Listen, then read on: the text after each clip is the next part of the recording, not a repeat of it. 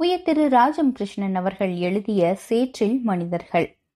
இந்த நாவல் பாரதிய பாஷ பரிசித் பரிசு மற்றும் இலக்கிய சிந்தனை பரிசு பெற்ற ஒரு சமூக நாவல். அத்தியாயம் நான்கு. அன்றைய பொழுதின் ஆறுதலாக மாலை நேர பஸ் கிடைக்கிறது. வழி நெடுகிலும் மண்ணெண்ணெய் நீர் முழுக குளிர்ந்து நிற்கும் காட்சிகள்.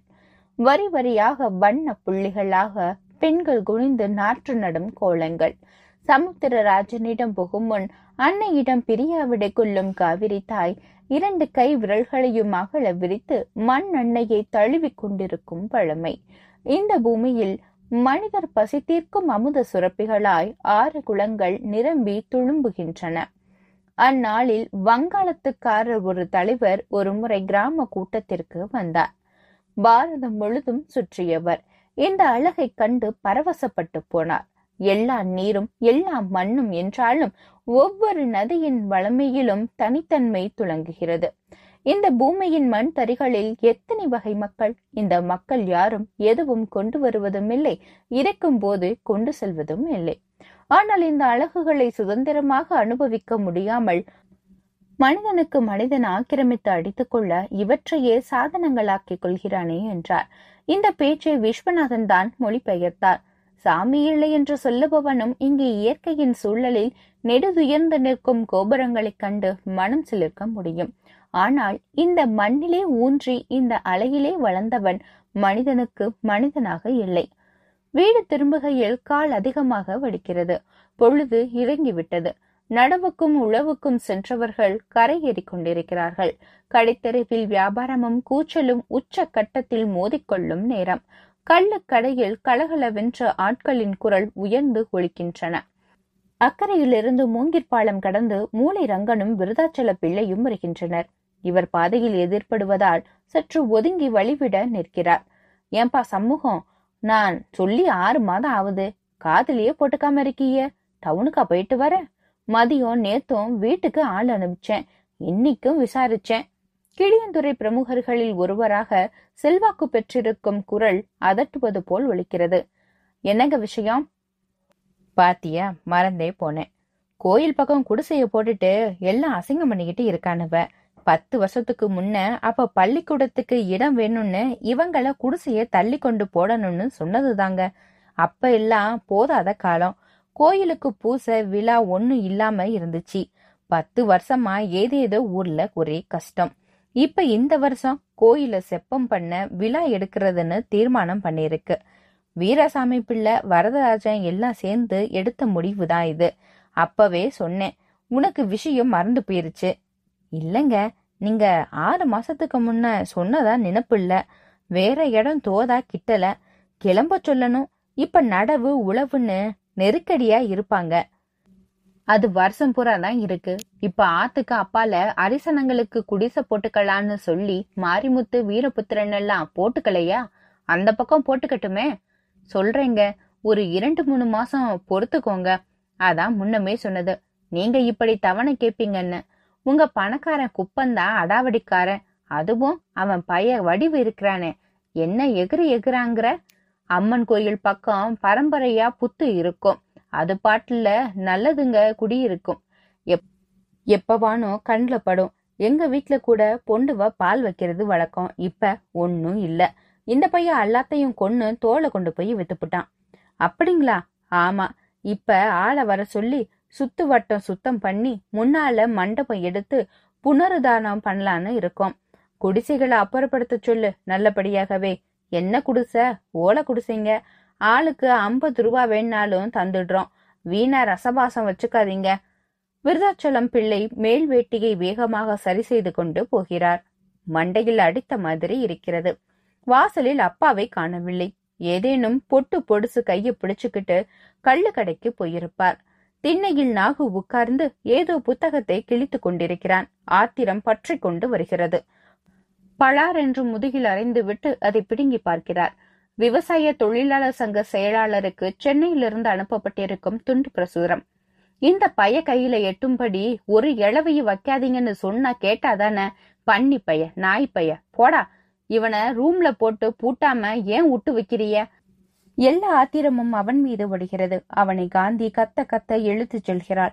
காந்தியிடம் மீற மாட்டான் அம்சுவானால் திமிருவான். அவளுக்கும் ஆத்திரம். பின்புறத்து அறையில் தள்ளி கதவை சாத்துகிறாள் பாட்டி கோழி குஞ்சு ஒன்றையும் காணாமல் தேடி வருகிறார். அண்ணா ஊட்ட திறந்து போட்டுவிட்டு இவனையும் உட்கார வச்சுட்டு எங்க போயிட்டீங்க? எங்கன்னு இன்ஜினியரிங் சேர்ந்தாச்சா?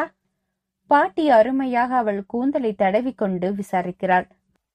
ஆமா இந்த தரித்திரம் பிடிச்ச குடியில பிறந்துட்டு கனா கண்டா மட்டும் பத்துமா? என்று சீறி விழுகிறார். கோவப்படுற நீ நல்லா இருக்கணும். பிறந்த குடியில உசத்தனும் தான் ஆசை. ஆசைப்படுங்க. அங்க சீட்டும் இல்ல ஒண்ணும் இல்ல. இரண்டாயிரம் ரூபாய் கட்டணுமா? மூளையில் சோர்ந்து போய் உட்காருகிறாள் காந்தி. பாட்டியும் திகைத்து போய் நிற்கிறார். ஏ காந்தி இந்தா பணத்தை பத்திரமா கொண்டு போய் வையி சட்டையை கழற்றி அவளிடம் கொடுக்கிறார். எங்க லட்சுமி அம்சு எல்லாம் நடவுக்கு போயிருக்காளுவளா? ஆமா குப்பம் பையன் இல்ல. வடிவு வந்தான் நேத்துக்கு புடுங்கின நாத்தை மட்டும் நட்டுடலான்னு. உன் புள்ள போய் தகராறு பண்ணிட்டான். கோபுவா? ஆமா. எண்ணத்துக்கு ஏழு ஒன்பது கொடுக்கறது? அஞ்சு ரூபா ஆணுக்கு பொம்பளைக்கு மூணுன்னா. அப்பாரு வெதக்கோட்டையில எலி மாதிரி என்ன தம்பி நீ பேசுறதுன்னா? இவன் அடிக்க போயிட்டான். நேத்து நீங்கெல்லாம் பண்ண மிராசுன்னு அவன் அவன் காலை நக்கிட்டு கிடந்தப்ப ஆறுடா குண்டடிப்பட்டு இந்த நிலைமைக்கு உங்களை கொண்டு வந்தது? ஏழு ஒன்பது எல்லாம் வெளிப்பேச்சு. இங்க அந்த ரூலு செல்லுபடி ஆகாது என்றான் போல. அப்படி அப்படியே கரையேறிட்டாங்க போல. இவ ஒரு மூணு மணி போல கிளம்பி போனா. இவன் யார் இங்க வந்து நாட்டாம பண்றதுக்கு? எல்லாம் இவளால வந்தது. அந்த பயலை அன்னைக்கே அடிச்சு விரட்டி இருக்கணும். துறை இங்க வந்து அதிகாரம் பண்றானா? செருப்பால் அடிக்க அவனை. காந்தி கொஞ்சம் சுடுதண்ணி வச்சு கொண்டா. காலுக்கு ஊத்திக்கிட்டு சத்த படுத்து கிடக்குறேன். காந்திக்கு முசுமுசு வென்று கோபம் வருகிறது. உள்ளே சன்ன குரலில் நாகு ஊளையிடுகிறான். பானையில் தண்ணீர் இல்லை. குடியிருப்புக்கு ஒரு அடிப்பம்பு உண்டு. அதை இந்த குட்டி படைகள் அடித்து அடித்து ஒடித்து விட்டன. அதற்கு விமோசனம் இப்போது வராது. ஆறு குளங்களில் தண்ணீர் வற்றிய பிறகு அவள் தந்தைதான் செப்பனிட ஆள் கூட்டி வருவார். எரிச்சலாக வருகிறது. ஆற்றிலிருந்து தண்ணீர் முகர்ந்து வந்து முச்சுள்ளியை ஒடித்து எரிய விட்டு வெந்நீர் காய்ச்சி வருகிறார். லட்சுமி ஆற்றில் குளித்து ஈர சேலையுடன் வீட்டுக்குள் வருகையில் இருள் நன்றாகவே பரவி இருக்கிறது வந்தாச்சா? ஏண்டி விளக்கேத்தி வைக்கல? ஐயா ஏன் படுத்திருக்காரு? காந்தி இருளோடு இருளாக அசையாமல் இருக்கிறாள். என்னங்க? போன காரியம் நல்லபடியாச்சா? ஒன்னும் ஆவல. அந்த துறை எங்க? அவ எங்க போனான்னு எனக்கு என்ன தெரியும்? இந்த வடிவு பைய அவனை இன்னைக்கு அடிக்க போயிட்டான். ஆமா இவ வாய கொடுத்தா அவனும் வாயாடுறான். கூலி கொடுக்க போறவன் நான். நடவு பார்த்துக்கன்னு சொல்லிட்டு இங்குள்ள ஒட்டடிய பண்ணிட்டு போறதுக்கு முன்ன மசுறுபுடி சண்டை. இவன் தான் வம்புக்கு போகாம இருக்கக்கூடாதா? அவனும் தான் ரொம்ப இகிறான் மரியாதை இல்லாம போயிருச்சு. என்னைய நீங்க சும்மா இருங்கன்னு அடக்கிட்டான். நேத்து பறிச்ச நாத்தை மட்டும் அந்த தெக்கோர பங்குல நட்டுட்டு கரையேறிட்டாளுவ கூலி என்ன கொடுத்த? ஏழு விகிலந்தான் அஞ்சாளுக்கு பத்து பேர் வந்ததாளுவ ஆமா பொணத்தை கொண்டுட்டு போகணும்னு வந்தாங்களே அது யாராச்சும் வந்தாங்களா நீங்க என்ன ஊர இருக்க போறதெல்லாம் சாரிச்சுக்கிட்டு இவனுங்களும் கேட்குறபடி கேட்டிருக்க மாட்டானவ. பொட்டதிகாரம் பண்ணியிருப்பான். தோப்புல தேங்காயெல்லாம் பூ விட்டுருக்கு படலையை போட்டு மூடி வச்சுட்டானுவலாம் ரோடு சுத்தி போய் கொண்டுட்டாங்களாம் எங்க இருந்து ரோடு சுத்த? அங்கேயே குழி முடிச்சிருப்ப. உழந்த சேலையை உடுத்தி கொண்டு ஈரத்தை தாழ்வாரத்தை சுற்றிலும் கட்டுகிறாள். காந்தி இன்னும் எழுந்திருக்கவில்லை. ஏண்டி மோட்டு வேலையை பார்த்துட்டு உக்காந்துருக்குற? எந்திரிச்சு விளக்க பொருத்தி ஒலைய போடு. நான் கடைக்கு போய் விறுவிறுன்னு செலவு சாமான் வாங்கியாரேன். புளி தீந்து போச்சு. போமா முள்ளு கையை குத்துது. லட்சுமி அவள் கண்ணத்தை இடிக்கிறார் ஏண்டி எப்படி இருக்கு? பெரிய மவராணி நினைப்போ? சீ கழுத. குந்தி வச்சு சோறுபட இது பெரும் பண்ண சமீன் இல்ல அந்த பொண்ணு இங்க கரையேறி முடிச்சு வேறு பக்கம் நடவுக்கு போட நாலு ரூபாய் சம்பாரிச்சு கொடுத்துட்டு நாயக்கர் வீட்டுக்கு ஓடி இருக்கு. அம்புட்டு தண்ணியும் தூக்கி பெருக்கி மொழுவி கழுவி எத்தினி வேலை செய்யறா காலமே எந்திரிச்சு சீவி சிங்காரிச்சு போயிட்டு உடம்பு நழுகாம வந்து குந்தி இருக்க. ஆமா பின்ன ஏன் என்ன படிக்க வச்சிய? படிக்க வச்சா ஒழுங்கா வைக்கணும். பாதி ஆத்துல இறக்கி விட்டுட்டு கை விட்டுடக்கூடாது என்னது? பாத்தியிலா இவ பேச்ச? மூஞ்சி முகரக்கட்ட பேந்து போயிரும். எந்திரி சொல்றேன். பொட்ட கழுதைய என்னைக்கு இருந்தாலும் கட்டி கொடுக்கணும். நம்ம விரலுக்கு மிஞ்சி எடுக்க வேணான்னு உங்க ஐயன்கிட்ட சொன்னேன். அவங்க தான் கேட்கல சுவரொட்டி சிமினி விளக்கு ஏற்றி சமையல் அறையில் வைக்கிறாள். இந்த வீடு கட்டி ஒன்னரை வருஷமாக போகிறது. இன்னும் விளக்கு இழுக்க நேரம் வரவில்லை. குறுவை அரப்பு முடிஞ்சு இந்த வருடம் வீட்டுக்கு கரண்ட் இழுத்துடணும். அடுப்பில் சுள்ளியை பார்த்து எரியவிட்டு எருமூட்டையை வைத்துவிட்டு உளையேற்றி வைக்கிறாள். புகை நடு வீட்டுக்குள் பரவுகிறது. அரிசிய கழுவி போடு நான் வரேன். வெளியே ருக்மணியும் பாக்கியமும் வீச்சு வீச்சென்று விறகு சண்டை போடுகிறார்கள். ஒருவர் சொத்தை மற்றவர் அபகரித்ததாக வாயால் அடித்துக் கொள்வது வழக்கமான சமாச்சாரம். கோதண்டமும் அம்மாச்சியும் பொழுதுடன் குடித்துவிட்டு திரும்புகிறார்கள். கல்வாடை கப் என்றும் மூக்கை பிடிக்கிறது. ஆற்றங்கரை மேட்டாக கூட்டையடையும் பறவினங்கள் போல் சேரி மக்கள் விரைந்து திரும்பிக் கொண்டிருக்கிறார்கள். பொலிய மரமும் உடை மரமும் இருளோடு இருளாக மைக்கொத்தாக அப்பி இருக்கின்றன. மதகடி வரையிலும் வெளிச்சம் கிடையாது. சைக்கிள் கடையில் இளவட்டங்களின் கும்மாளம். காலரை தூக்கிவிட்டு கொண்டும் முடியை ஸ்டைலாக வைத்து கொண்டும் கவலையற்ற கேளிகளிலும் கிண்டல்களிலும் சிரிப்பிலும் காலம் கழிக்கும் இலசுகள் விருதாச்சலம் பிள்ளையின் மகன் துரை தையல் கடை பக்திரையின் தம்பி வஸ்தாது மூளைரங்கனின் இரண்டு வாரிசுகளாகிய முக்கியமான இளவட்டங்கள் கண்களில் படுகின்றன. இங்கே கோப்பு இல்லை. வீரமங்கலம் சினிமா கொட்டகையில் புதியதாக வந்திருக்கும் சினிமா விளம்பர தட்டி பெரியதாக கடையின் இரு புறங்களிலும் அணி செய்கின்றன. அதில் பிறந்த குழந்தைக்கு போடக்கூடிய அரைச்சுடன் ஒரு பெண் காலை தூக்கி கொண்டு இருப்பது இந்த பிள்ளைகளைப் போல ஒரு இளசு குனிந்து அவளை பார்ப்பதுமாக இருக்கின்றது. தூத்தேரி என்று துப்பத் தோன்றுகிறது. மறுநாளைய நடவு உழவு பற்றி விவரங்களுடன் நாட்டாமைகள் சூழ்ந்த விவசாய தொழிலாளர்கள் அவர்களுடைய சங்கு கொடியுடன் இருக்கும் கீற்று கொட்டகையில் மொய்த்திருக்கிறார்கள். குப்பன் ஐயனார் குளத்து சங்கதிகளை பேசிக் கொண்டிருக்கிறான் என்று தோன்றுகிறது.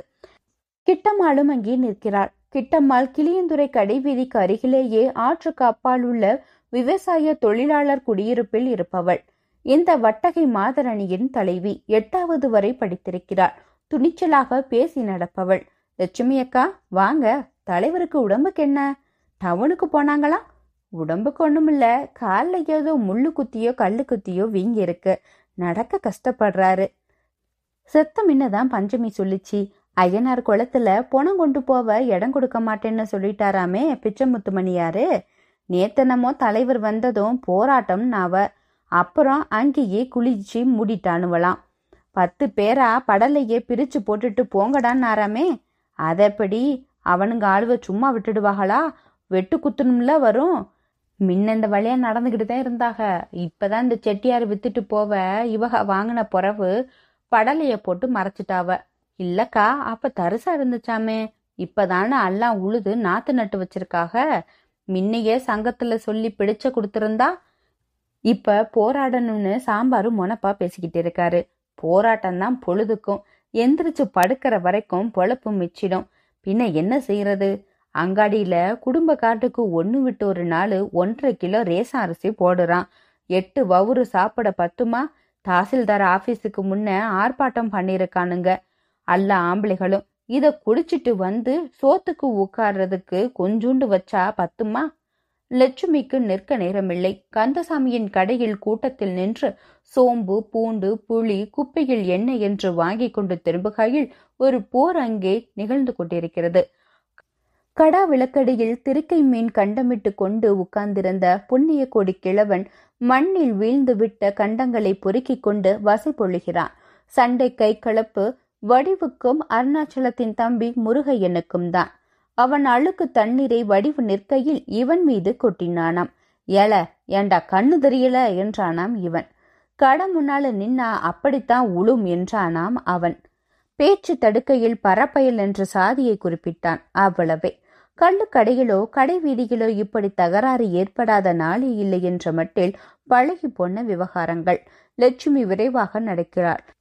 பின்னால் கல்லின் வேகத்தில் ஆவேசமாக புரட்சி பிரசங்கம் செய்து கொண்டு மாமனார் வருகிறார். உழவு தொழில் ஜீவதரணமான தொழில். சேத்துல காலை வச்சாதான் சோத்துல கைய வைக்கலாம். சோத்துல கைய வைக்காம மனுஷன் உசுர் வாழ முடியுமா?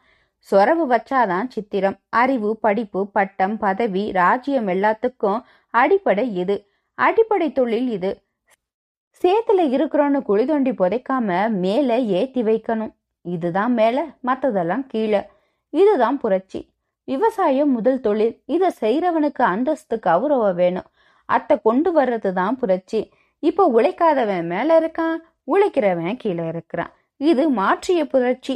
லட்சுமிக்கு நடை விரைவுக்கு பிடிக்கவில்லை. நெஞ்சம் கனிந்து கண்கள் பசைக்கின்றன. கள்ளு குடிச்சா எவ்வளவு தெளிவா பேசுறாரு? அம்மா இருட்டில் எட்டி ஓடி பின்தொடர்பவள் அம்சுதான். ஏண்டி இந்நேரமா நாயக்கர் வீட்லயா இருந்த? மீன் வாங்கி கழுவி மொளவ அரைச்சு கொடுத்தேன். நாகப்பட்டினத்துல இருந்து சின்னையா வந்திருக்காரு. கோபு கூட இருக்காமா சரி சரி உங்க ஐயன்கிட்ட ஒன்னும் சொல்லாத. ஏற்கனவே கோவிச்சிட்டு இருக்காரு. சோற்றை சரித்து வைத்துவிட்டு காந்தி படுத்து கிடக்கிறார். லட்சுமி மசாலா பொருட்களை எடுத்து வைத்துவிட்டு சிமினி விளக்குடன் வெளியே கிடக்கும் அம்மையில் அரைக்க உட்காருகிறாள். அம்சு குடத்தை எடுத்துக்கொண்டு கிளம்புகிறார்.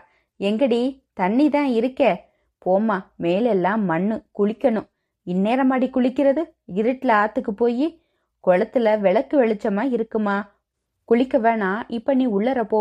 ஈரமா இருந்தா சீலையை அவுத்து மாத்திக்க. புளிய கரைச்சு வையே இப்ப தாத்தா சத்தம் போடும். அம்சு தனது விருப்பங்களை நிலைநாட்டிக்கொள்ள அடம் பிடிக்க மாட்டாள்.